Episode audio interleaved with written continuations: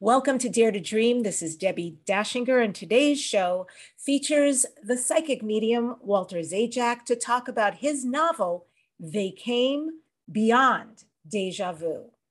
The Dare to Dream podcast has been nominated for two People's Choice Podcast Awards for a Webby Award and featured in Welp magazine as one of the top 20 best podcasts to listen to this year. I actually have an announcement I have been nominated for a COVR award, which stands for the Coalition of Visionary Resources for this podcast. So they are voting right now. Hold a good thought for this podcast. And the show is sponsored by Dr. Dain Heer and Access Consciousness. They do wonderful energy work out into the world. You can be a facilitator or take a class. It's drdainheer.com or accessconsciousness.com. I'm Debbie Dachinger. I'm a book writing coach and a visibility mentor. I show you three different hubs of visibility to get you where you want to go and to be seen and heard and known for your message. The first is that I coach you to write a highly engaging page turner book. The second is I take your book to a guaranteed international best-selling status and I do all the hefty, heavy, hefty lifting for the author. And the third piece is I show you how to be interviewed on radio and podcasts and get massive results. If you're ready to be seen and heard in any of these venues and you'd like to get started right away, I've got a gift for you. Go to debbiedachinger.com slash gift and get your templates, get your videos of how-tos. It's D-E-B-B-I-D-A-C-H-I-N-G-E-R dot com slash gift. And so this episode features a conversation with the empowerment psychic. My guest is Walter Zajac, who for 20 years has been hailed as one of the best psychics on the West Coast, as an acclaimed psychic medium, certified tarot reader, NLP coach, Reiki master, and love coach. He has empowered and guided thousands through enlightening psychic readings and inspiring coaching and healing sessions. Globally, his experience working in 12 different countries has given him keen insight into people's distinctions, commonalities, and cultures. Walter continues to receive dreams and psychic visions that come true. And having suffered so much as a child, he is especially intuitive about the pain and suffering that is hidden within others. To hear Walter Zajac narrate selected scenes from the paperback and audiobook of They Came Beyond Deja Vu, go to walterzajac.com. It's Walter, Z A J A C dot com. And with that, I welcome Walter to the Dare to Dream show. It's so great to have you here. Debbie, thank you so much for having me. Thank you. You're, I, I'm actually very honored because you have such heavy hitters on your show, like Dr. Steven Greer just last week. I was very impressed. Thank you. And you're a heavy hitter too. You really Thank are. You. Thank this you. book you wrote that was so meaningful to read. I just want to start with was it healing for you to write? Big time, because in order to write it, I had to remember. And well, of course, that's what we all do. But I was sent to an orphanage at six years old, not knowing that I was going to an orphanage and thinking I was going on a fun train ride, which ended at an orphanage. And um, what was therapeutic was, first of all, I realized as I started to write the book that I hung on to a lot of memories. And um, my half brother, half sister, when I met them many years later, I was reunited with them.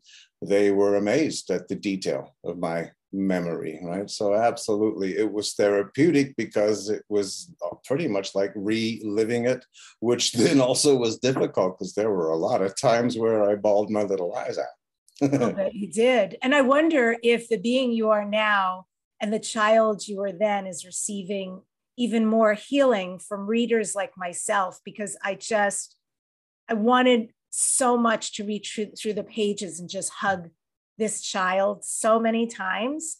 Um, the idea that you were sent somewhere and nobody told you and explained so much of your life. I'm amazed at who you are today. Even when you eventually were adopted, and these words, you didn't even know what they were, what was going on. So confusing for a child. Yeah. So I do wonder how much people like me who are just emitting all this love and care and empathy while reading your book, if somehow it is reaching child Walter somewhere, helping him. I like that. That hasn't occurred to me, but yeah, it feels right. It feels like that absolutely happens. That that I get that sense of energy, just uh, empathy. I guess is um, a good way to put it. But uh, to me, it's connection. It's that sense of I I'm really realizing through these many years of life that we're all interconnected, and even quantum physics says so now that energetically we're all in, interconnected. And then spiritually absolutely we're all in this together. There is a mass consciousness. There really is. It's something that carl jung talked about many years ago. Mm.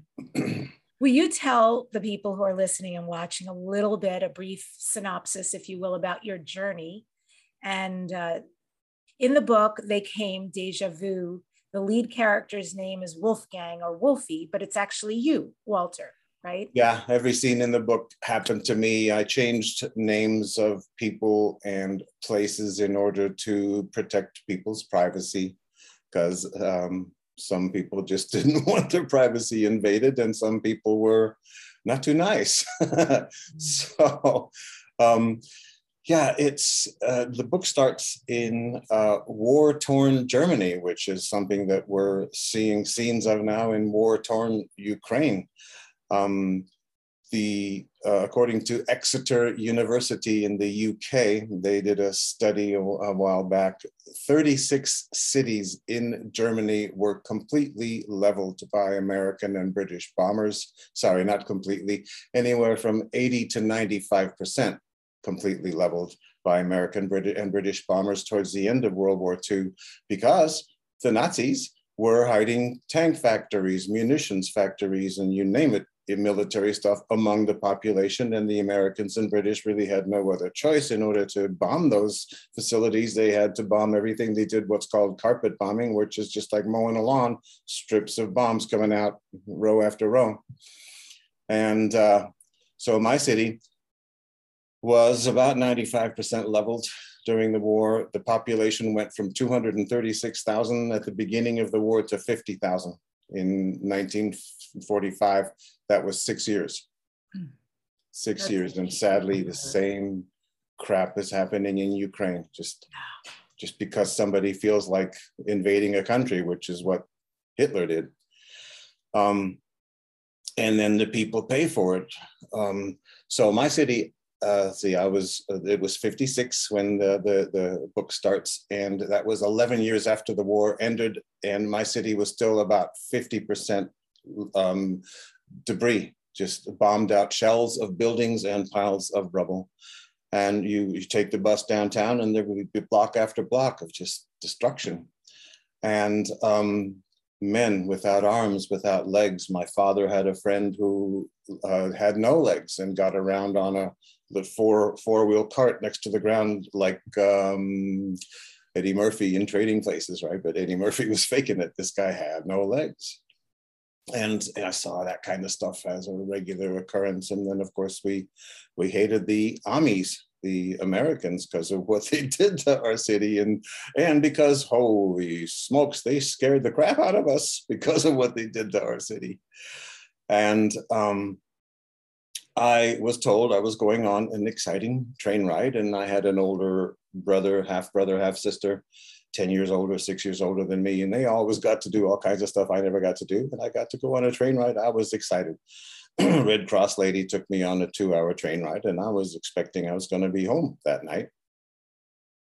And uh, then after a short walk through the country, I arrived at a place called orphanage, and that was a word I had never heard before. And they told me that now your mom is really, really sick. You won't ever be going home again. And um, then they allowed my father to come a few weeks later to visit me. He was uh, not married to my mother, and he was a severe alcoholic wife beater. Just whew, a really super angry person. And uh, my mother was not about to leave me to him. They allowed him to come visit mon- once, and, and, and that's when I found out that my mama had died. But as a six years old, I was just before my sixth birthday. I just none of this made sense. It just didn't make any sense. I didn't know where to put it, and my first impulse was, and then for decades later, was was that life was messing with me. The universe was messing with me. God messing with me. Right. So uh, I lived my life as a victim, and then uh, after a year at the orphanage, I was adopted by an American Air Force couple, the Amis. Right? We used to, in German we call them the Scheiß Amis, which means the shitty Americans. and they were that, right? And then they were also super angry people. Within three weeks of arriving at their house, I was being spanked so hard that my my bare bottom was bleeding. And, you know, there were good things about that, but it was abusive. And so, again, I was just beat down, beat down.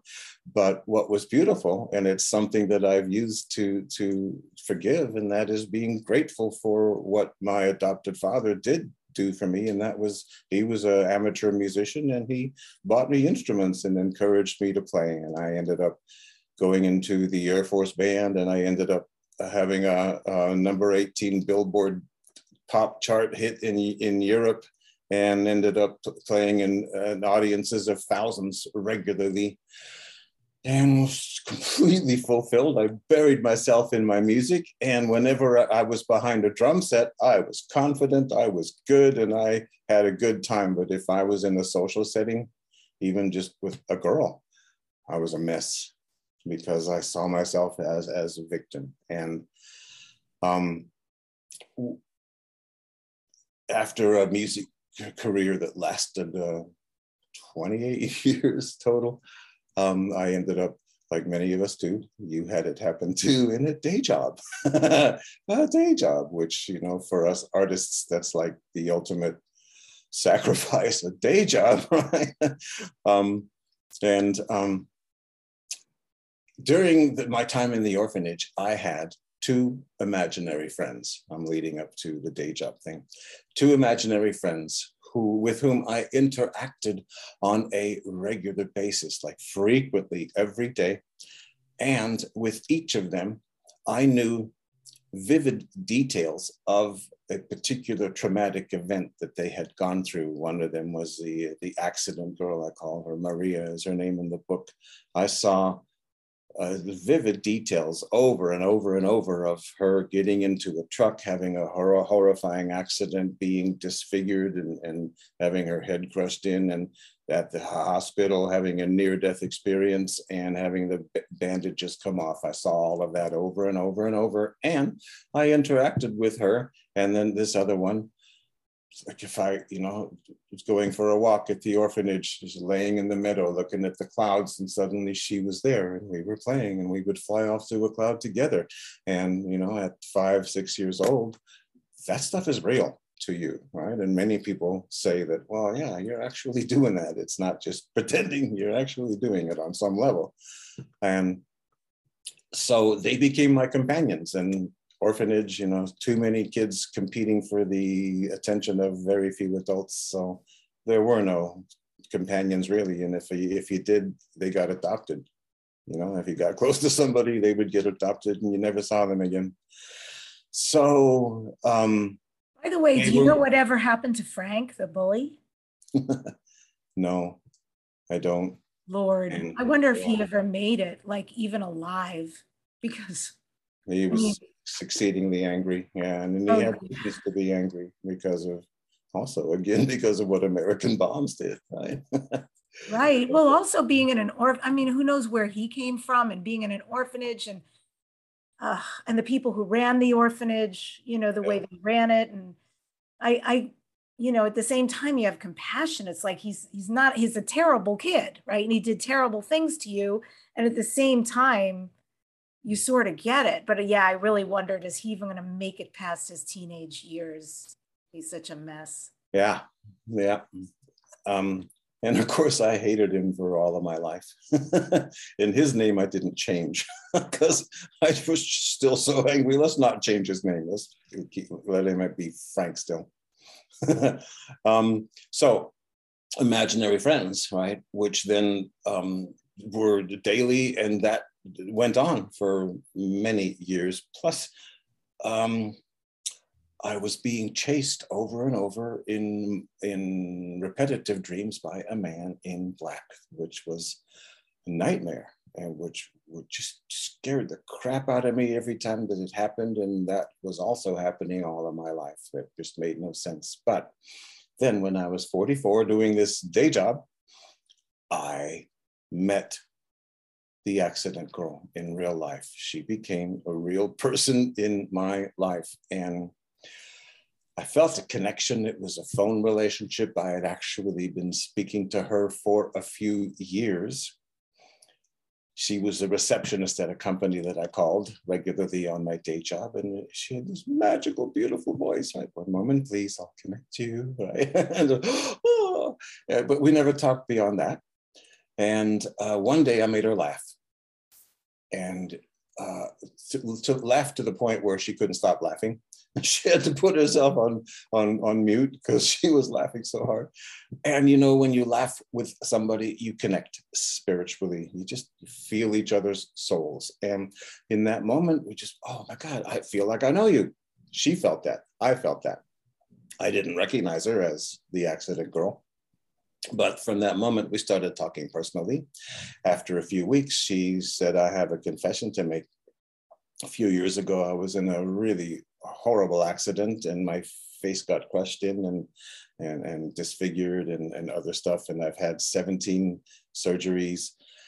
And then she told me the, about the accident, started telling me the story, and I finished the story for her. I finished the story in detail.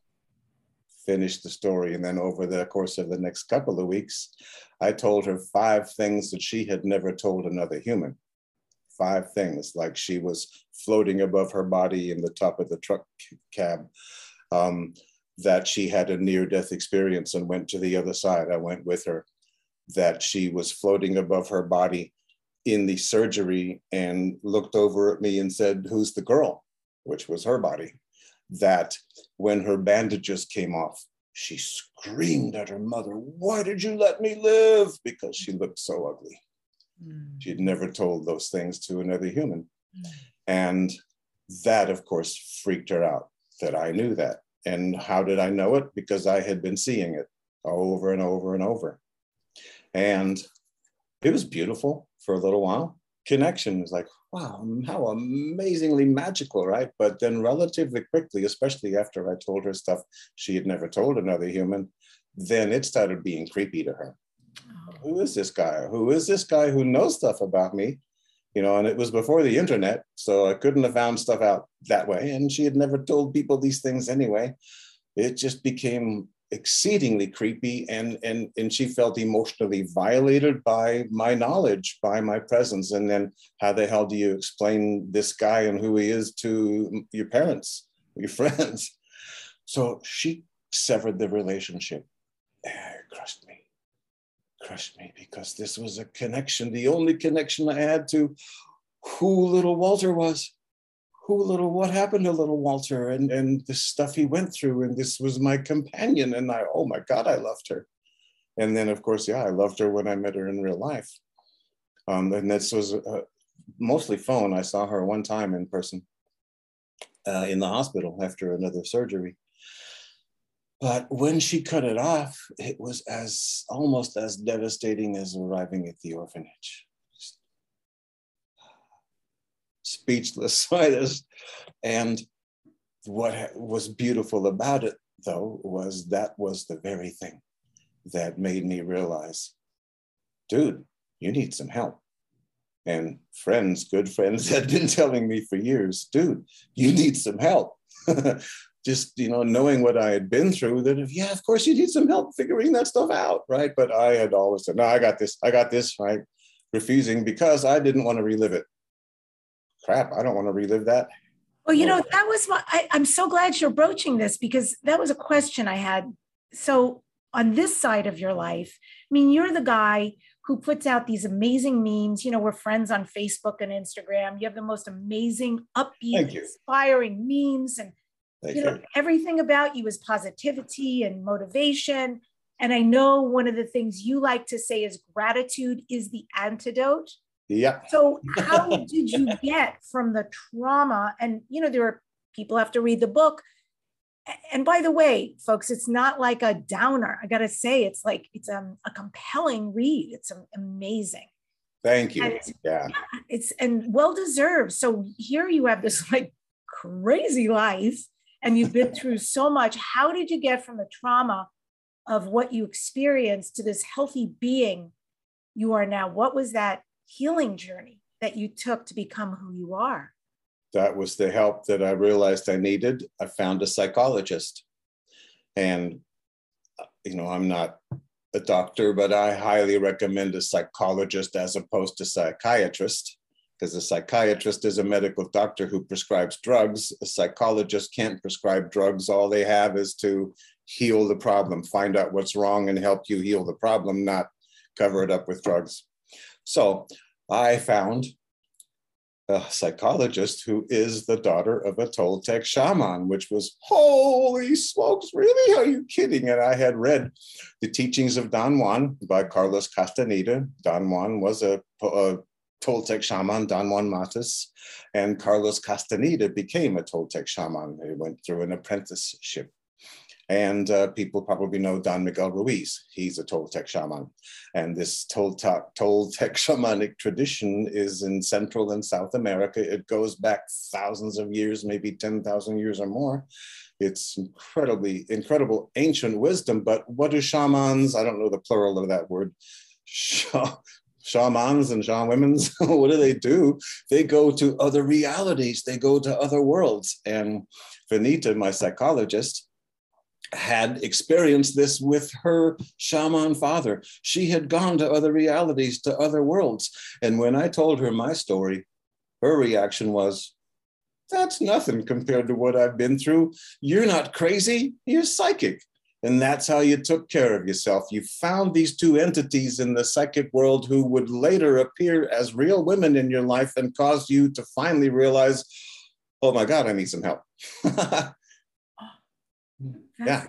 That, it was okay. That's it was my nice. survival mechanism. And uh, both of these girls were uh, were not born until 15 years after my psychic experiences. I was tuning into their futures Yes. And playing with them in the spirit world. And, and that's one of the things that has made me realize that, yeah, that probably is reincarnation because, you know, we go there and we come here. And, right. And time is an illusion and parallel universes and life. Yeah. Yes. All of that. Yeah. And so but this Toltec shaman is guiding you when you need counseling. She wasn't a shaman. She was the daughter of, right? She's a ah. psychologist. So it wasn't a lineage being passed down. Correct. She was not a shaman, even though she had those experiences with him. She didn't use it in her work. Hmm. She was a, has a master's degree in psychology, and she taught me the first thing she taught me was now, be here now. Because hmm. the moment I arrived in the orphanage, now sucked.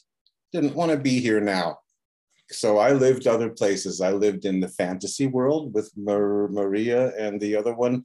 I lived in the future of us. I'm going to have this finally someday, right? Or somebody's actually going to love me someday. And I lived in a world where I was making stuff up, living in fantasy, or I was constantly looking over my shoulder, worried about what was going to happen. And none of that allowed me to be here now. Right? So that was the first thing she brought to me. And I to me, that was a foreign concept. What? and then the other thing she brought me was loving Walter. And the thing that was the magic about it was, you know, we're all taught uh, told to do that by various advisors and self-help books. You got to love yourself before you can get anything else. And to me, that was, and to a lot of my clients, boy, is that hard. How the hell do you do that? Right. And she wanted me, the psychologist, Vanita, wanted me to look in the mirror every day and look Walter in the eyes and say, I love you, Walter. Hmm. I couldn't do that. Okay, I didn't, didn't love him. And I was too busy being all these other places, wasn't here now. But she took me on uh, through a journey. It's something that I do with clients now, where she put little Walter on my lap, had me hold him and feel him and smell him and feel his little heart beating against my chest as his back was to me, and put my cheek on the top of his head and feel his hair and smell his hair and say, I love you, Walter. I love you, Walter. And I fought her on that for four or five weeks. I don't want to do that. There's no way. No way. Right. And she finally convinced, convinced me to do it. And the moment I was able to get those words out, I burst into tears because I felt him. Let's see, it's hitting me now. But that's what I've realized in my work too. When we're five years old, six years old, and younger, we're the wisest we will ever be mm. because we're still precious, we're innocent, sweet. And we are still in tune with the psychic world where we came from. So we have wisdom and we have abilities, we have insight, and we want nothing more than just to be loved. Yeah. And when I felt that, when I felt, that, oh my God, that's little Walty. That's little Walty, right? And I loved him. Mm-hmm. And so then I finally realized, well, if I look in the mirror in, into my eyes and I see little Walter's eyes in the mirror, then I love him. That was the key. That was the key because there's nothing wrong with him. He's beautiful, he's precious, he's sweet, he's innocent, and wants just to be loved. And I know him better than anybody else. Mm. And how did you get so you're exposed as a child to pornography? Yeah, I was.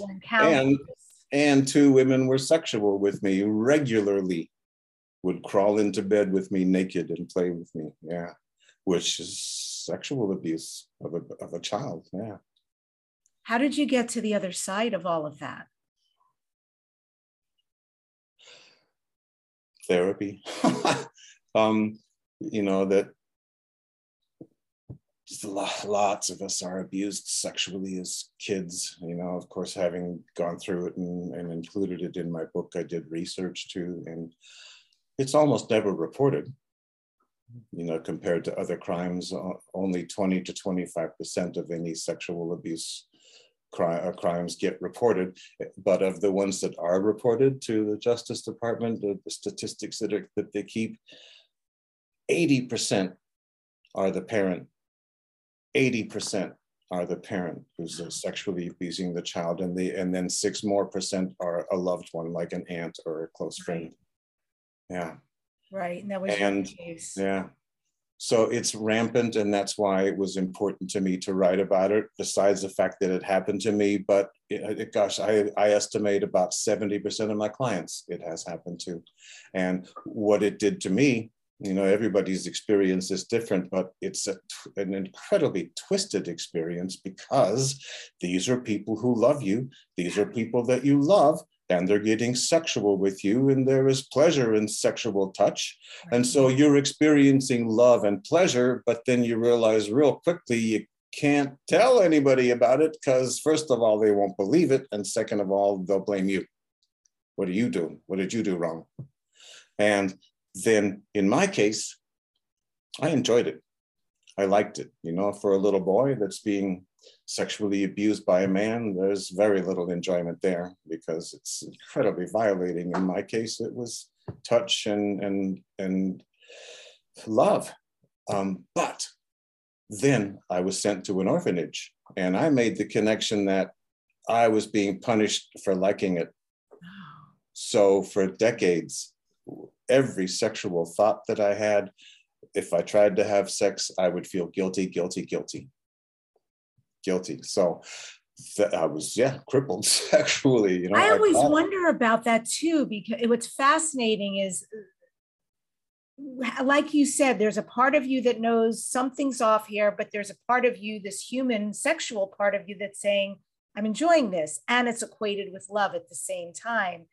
And it's so curious when you come into adulthood and you're wanting to experience a quote unquote normal sexual experience or intimacy with someone you're having a relationship with how do you supersede a lot of those you know mixed and crossed wires that you had going on? I didn't until um yeah it was about the time that that i started my therapy. I heard about tantric sex and bought a video and watched it over and over and over. And in this video people are actually having tantric sex and being interviewed.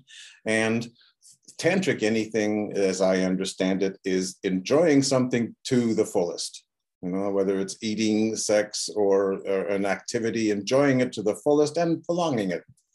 And so for a man to train himself in tantric sex those are the two things to really allow yourself to enjoy it right? Which was super hard for me to allow myself to receive pleasure because i felt guilty.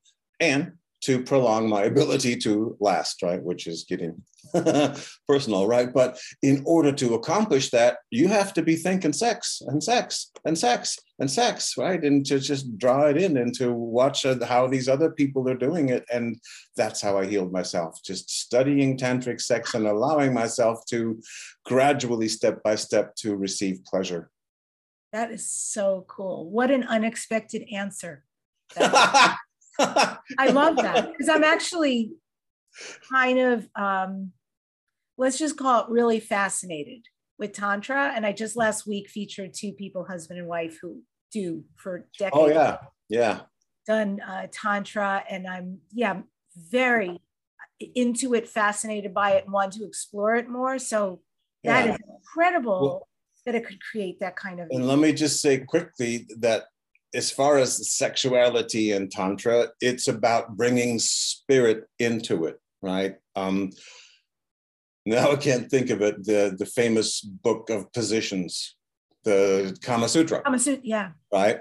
About 150 different positions which is oh cool positions right? But if you look closely you realize that in almost every single position they're making eye contact. Mm. and what do we do when we have eye contact? We connect souls right? We see the universe and feel the universe through each other. And bringing that into sexuality, whew, it really increases the level of enjoyment in sex, mm-hmm. you know? And since allowing myself to enjoy was the problem, that's that's what really changed everything for me. I think most humans can relate to what you're saying because receiving is one of the most foregone qualities, right? Yeah, it's the yeah. most important really to just receive.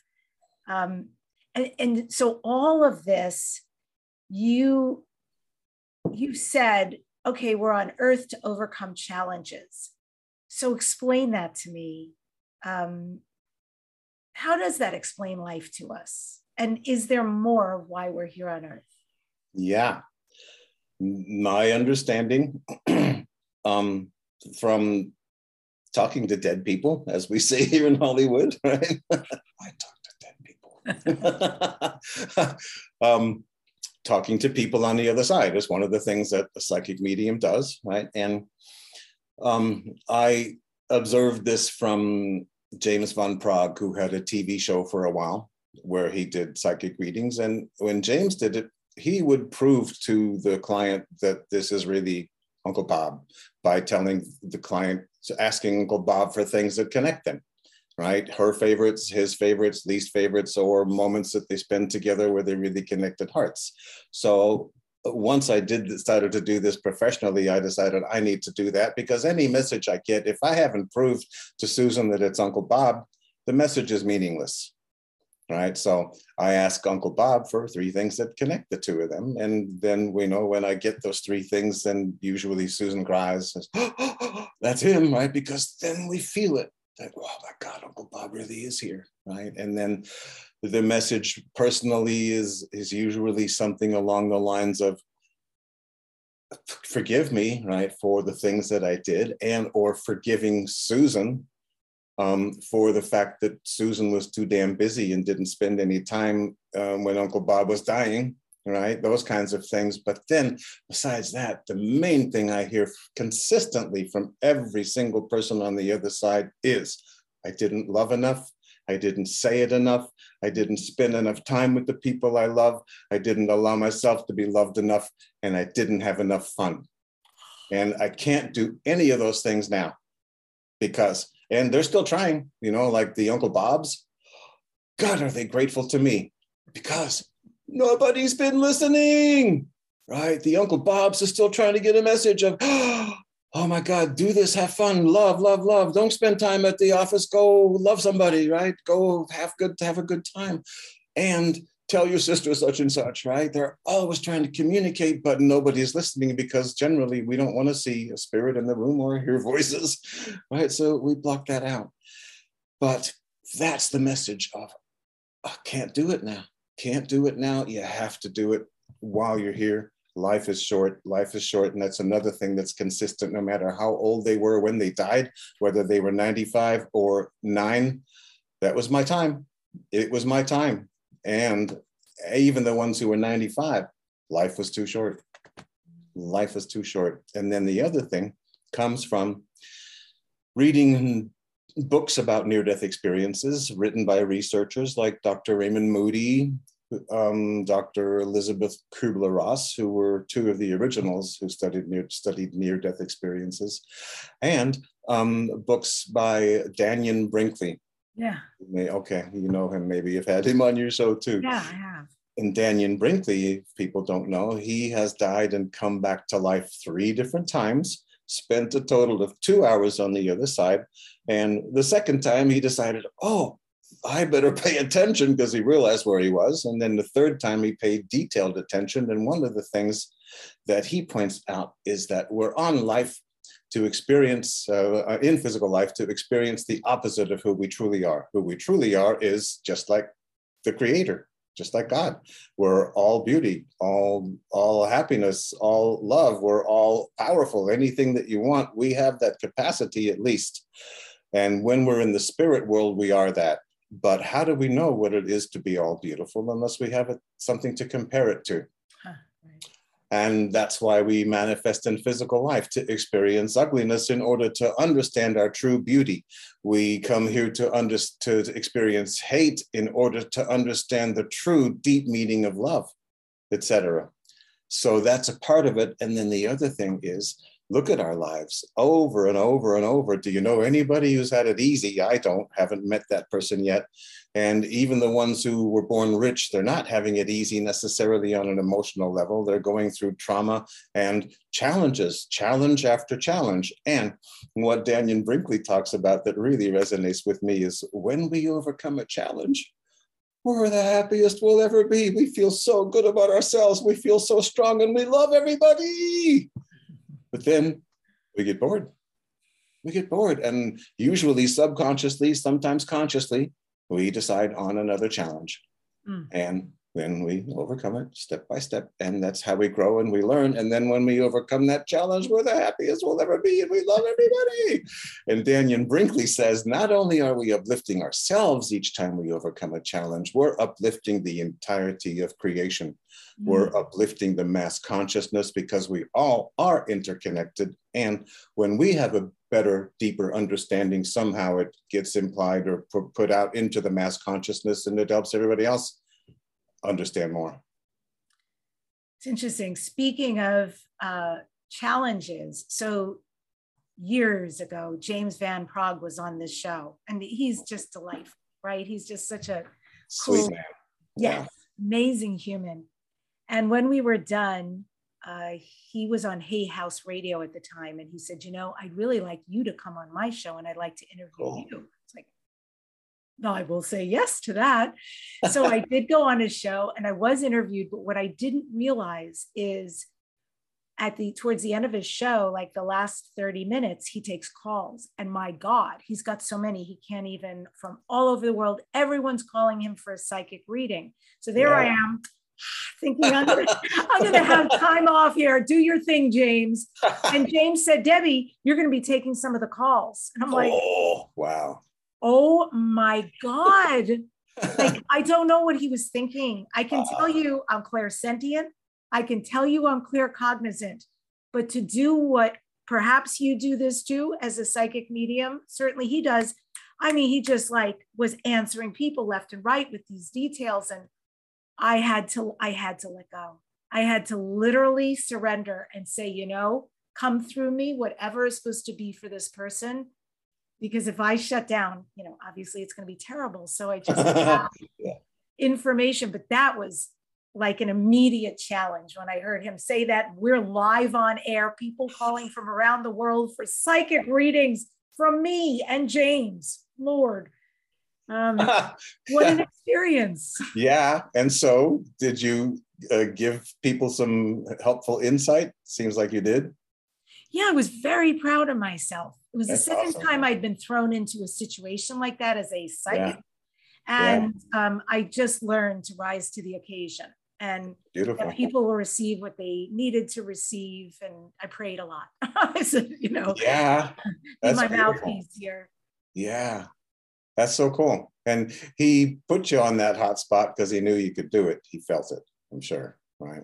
Yeah, that was really trusting his, his yeah. show to me. But yeah, I mean, it was also, in a way, these challenges, that was a very positive challenge. It's really good I mean, it's really good because if somebody had asked me, I would have said, I can't do that. That's crazy. I didn't have the chance. It just yeah. it presented and look, I came from showbiz, right? I spent this my whole yeah. life, and you know, you smile and say yes. Yeah. Can I? Can I? Do I twirl a baton and you know? Can I flip upside down? Can I ride a horse? You bet I can. Like whatever. Yeah. the show plus, goes on. Plus, as an actress, you have to think on your feet and go with the moment and go with what you feel. Right? That's fantastic. Yes. So interesting you would bring that up.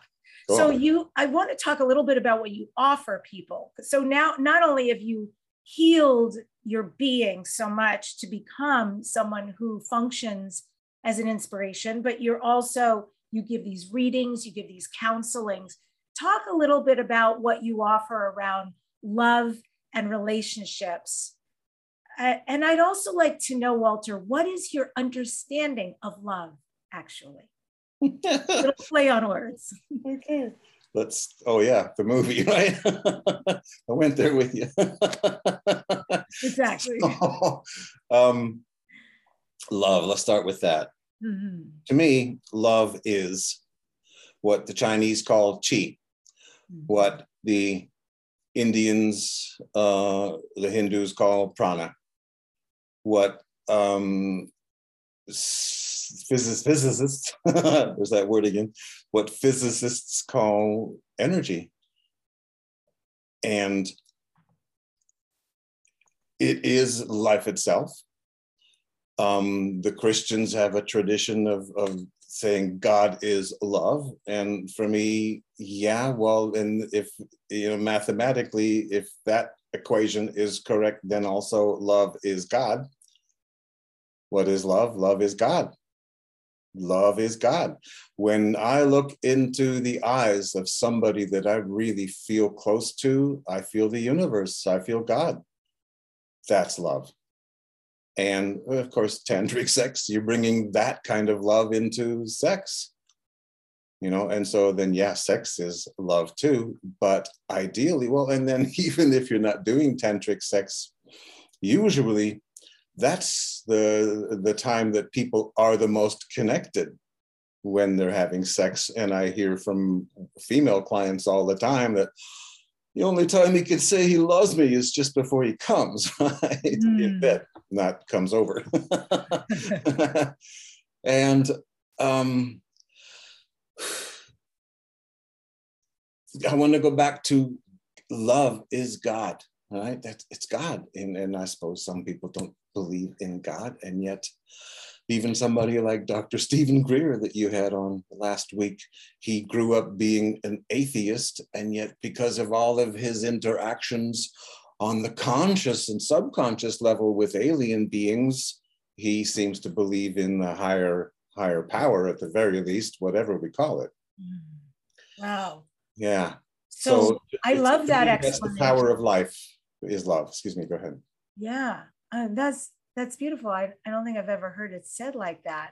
So when people are in a relationship, and I know you work with people on this, how do they, how do we keep the magic, the love, the excitement alive in a relationship? Is there some practices that can help us communicate with love and keep creating magic?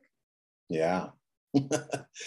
and it's what my observation is that most of us lose, uh, both in the relationships I have had and in clients' relationships. And that is after a while, we seem to start taking each other for granted. We stop appreciating at the beginning of a relationship. We're just profuse about, oh my God, you're so cool. I like this about you. I like that about you. Oh, you did that again. Right. And we lose that at some point we start taking each other for granted and what are we doing then we're having expectations of you're not making me happy anymore right and it it, it happens because one person slows down the praise slows down the appreciation slows down the gratitude and then the other person feels vulnerable and slows it down too without even thinking about it and at some point it's there's no longer any gratitude and appreciation. It's all about expectations of how come you're not making me happy today? How come you didn't kiss me that way this morning? Right. So that's what goes wrong. And the way to fix that is to do what you did at the beginning. And for me, in my observation, all those things that I adored about her, all those qualities that I'm no longer appreciating, she still has all those qualities still has them. And if I appreciate those qualities, then that's going to make her feel good and she's going to bring out more of that stuff.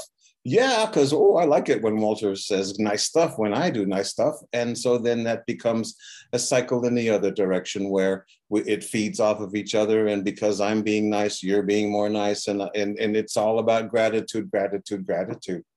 Gratitude is the antidote to really pretty much everything. It's the antidote to uh, emotional pain, the antidote to fear, the and it's the way to actually forgive, to be grateful. You know, like when when I am grateful to my abusive adopted father for all the instruments and for the fact that, dude, I had a really cool music career. Thank you. then I'm automatically forgiving him, right? Then, and, and at the very least, I'm not focusing on what a hamana hamana he was to me, but sh- showing appreciation, right? And then that's for me, it's the most effective way that I have been able to forgive um, them and other people in my world. And that is when they come into my awareness, and that is, you know, you have a thought of that guy, just say, thank you, thank you, man, thank you and it just it diffuses all of the fear all of the hate the hatred right because i was angry and hated and it diffuses all of the emotional pain of what happened to me you know just and it's a, it's a gift gift you know anytime you say thank you to somebody it's a gift yeah and as a psychic is that something like now are you getting information are you receiving? Are you seeing things? Or is that something you shut off and turn on when you choose? It's always there, but you have to put it in the background.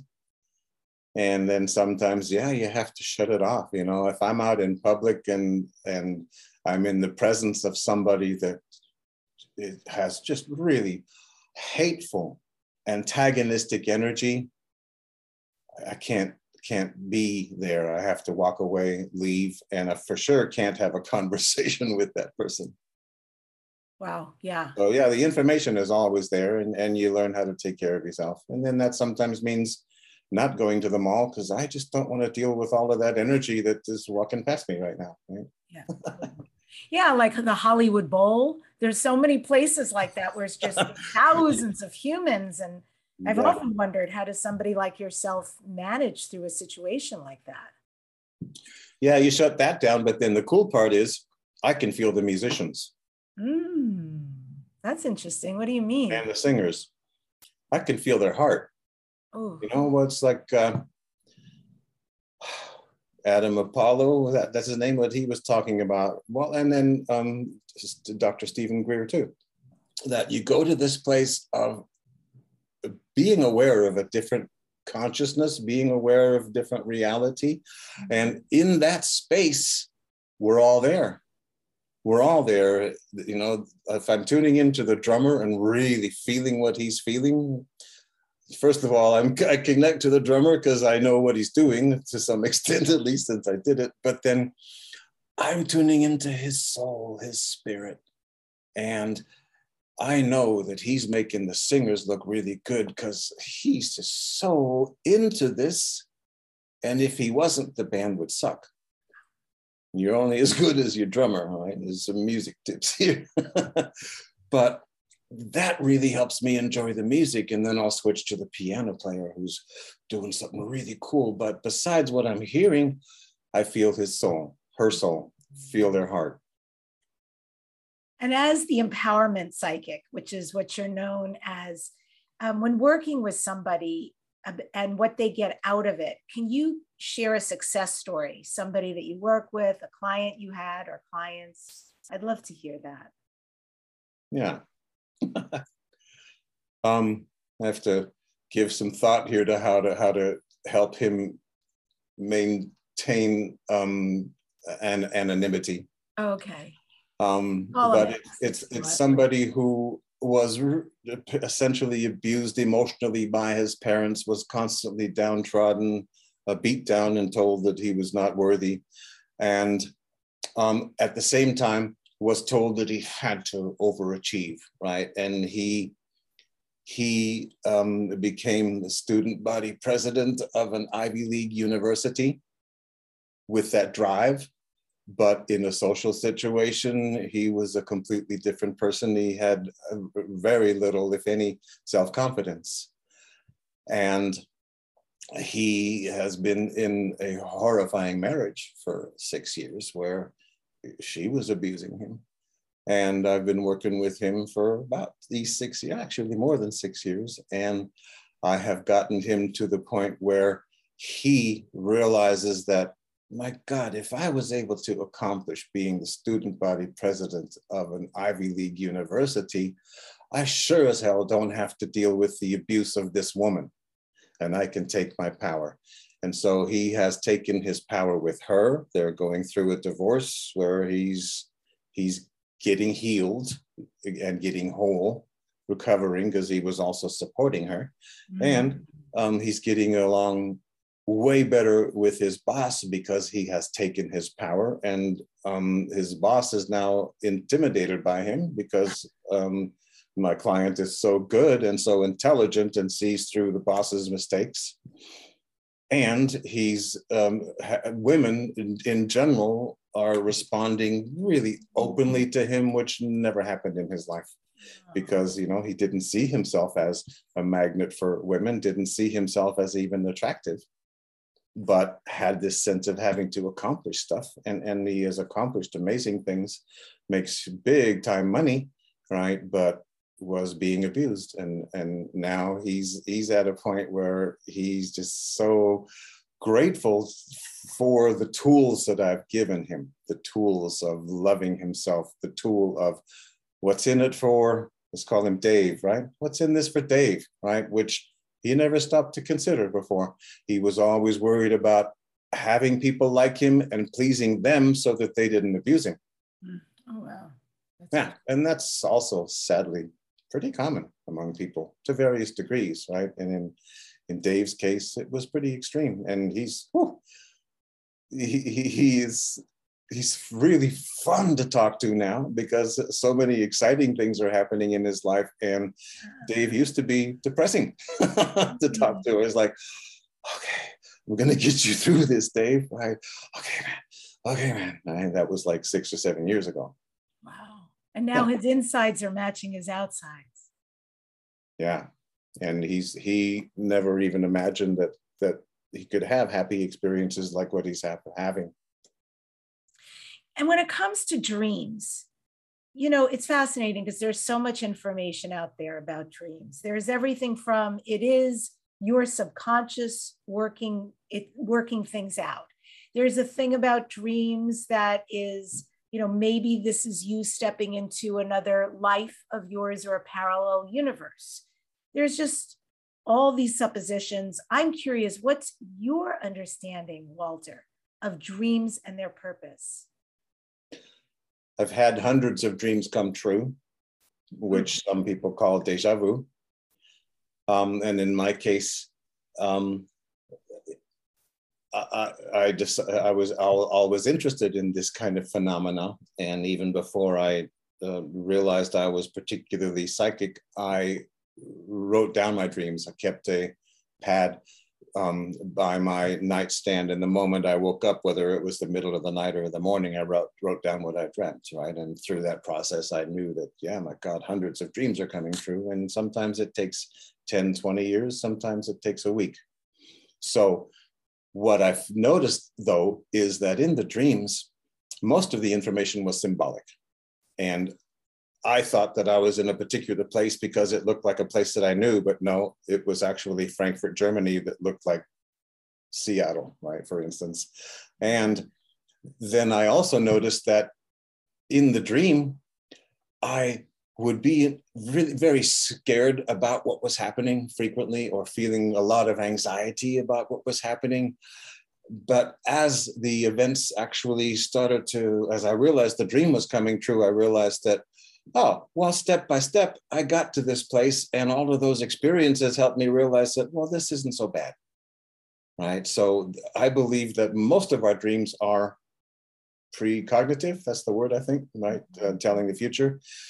Um, but then also, I have come to realize that sleeping and dreaming, sleeping is uh, not for the purposes of physical recovery, even though that's a byproduct. Sleeping is for the purposes of spiritual recovery, because we really are spiritual beings having a human experience, and the human experience is so incredibly difficult and takes so much energy that when we sleep and dream, it's us being in the spirit world rejuvenating mm. getting our energy back. And yeah, in the morning you have more physical energy, but that's because it was from the spirit world.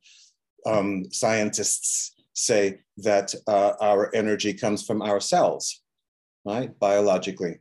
But okay, so where the hell does that come from? Right? Where does the energy in your cells come from? And physicists say that the reality is 99.9999% empty space right? So even your cells are 99.999% empty space. So whatever energy is there is coming from the energy world, the spirit world. Mm-hmm. Love. is there a dream, uh, maybe even recently, that you've had or a vision that came true that you can share? Was it meeting me? That's beautiful. You can share. Very good. so, um, yeah, there, there, there, was one, and, and and you know the fascinating things about thing about dreams is it's not necessarily the fulfillment of your dreams; it's information, mm-hmm. and um, it's information about what's going to happen, but it's not necessarily a good thing even though there may be good stuff about it. And and so yeah, I've I've written down 40 some dreams that I had um, about this particular person who I met and um, got really close to, and the relationship has ended, but um, I don't think it's over because I've had dreams that have not come true yet. But the dreams that did come true, she fulfilled. You know, it's like we recognized each other and she is also a psychic and she had that same experience of yeah i've had dreams about you and i recognize you. Wow. Yeah but then she ended the relationship and um you know for various reasons that stuff happens and uh then i'm in a place where i wonder uh, about the dreams that haven't come true yet. I wonder, is that maybe somebody else, right, who feels like this one, right? So you never know. And the only way that you really do know is when it happens, mm. right? It's sort of like you can't plan on how you're going to feel at 2:31 p.m. tomorrow afternoon mm-hmm. until 2:31 becomes now. Yeah. And there's no point in even trying to plan that. There's a quote from Maya Angelou that reminds me of oh, you, yeah. Walter Zajac. Oh.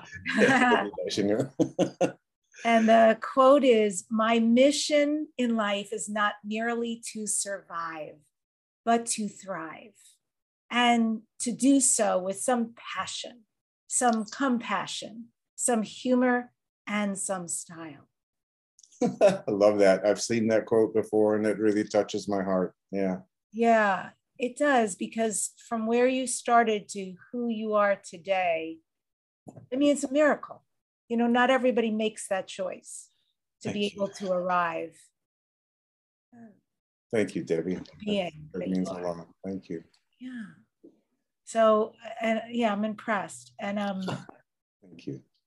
so this is Dare to Dream, Walter. Yes, and we're talking about dreams. We're talking about dreams. But what do you next dare to dream? And what do you want to see in your future? Any goals or dreams you'd like to have come true? I get the most fulfillment from touching people's lives. Hmm. When a client like Dave that I was talking about, pretty much every session he's telling me these days, oh my God, thank you. Thank you. You've changed my life. And that is more fulfilling than anything else. It's actually more fulfilling than playing drums in front of thousands of people. um, so I want so much more of that, but I want to do that in a bigger way. And my goal is to have my novel turned into a movie or a miniseries. And I have friends here in the business who say, oh my God, this would make a great movie or miniseries. So that's my goal uh, to help empower people through sharing what I went through and what I recovered from, and, and the fact that, yeah, you can still have a hell of a lot of fun. I had it so much fun as a musician. I was on the TV. I had a, a, so much fun, and I've I've had so many experiences in life that were just amazing and fulfilling as hell. And for me, the key to happiness is love, in part, right? But more than that, actually fun, fun, fun, fun. Figure out some way to make this moment fun, right? So I want to convey that in this movie or miniseries and that's what i tried to convey in the book is dude life is hard but figure out a way to have fun with it say F it and just do it and figure out a way to make it nice That's you can right it's perspective and that's what most people teach these days is perspective change your perspective you change your world so for uh, folks you know i know you just tell me what you offer readings counseling etc I know they can go to psychicwalter.com. Share briefly what can people reach out to you for and where can they find you? Okay. Empowerment is my main thing, whether it's through NLP, neuro linguistic programming, or uh, psychic medium readings, or just tuning into Susan's boyfriend in Australia, um, or love advice, helping people through a relationship all of it is about empowering yourself, you know, like with Dave. What's in this for Dave? And not to be self centered, but to put yourself first so that you have something to give. If you don't put yourself first, you don't really have even love to give. If you really don't love Dave or Walter or Debbie, then any love that you give is going to end up coming from a needy perspective. Can you, can you guys love me, please? Whereas what I encourage people to do is just give it as a gift. Give the love and have fun, have fun, have fun, have fun, have fun. Mm. Thank you so much for coming on the show today. I've enjoyed this. Debbie, I had a great time. Thank you so much. Yeah. Thank you. You have great questions and, and you're a very sweet soul. Thank you so much. It's a pleasure. I end today's show with this quote from Nate Parker.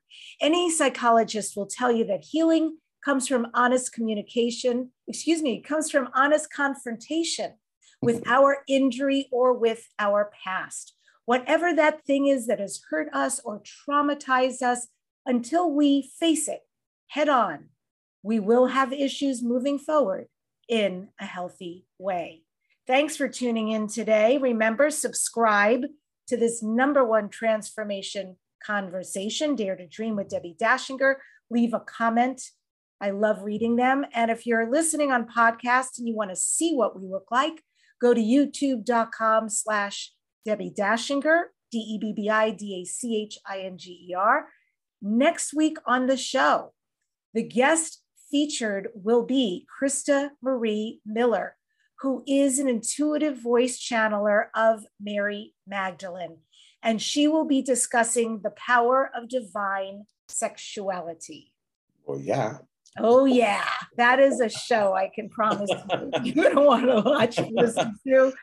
Thank you so much for joining me and Walter today. And remember, don't just dare to dream, dare to turn all your dreams into your reality. Yay.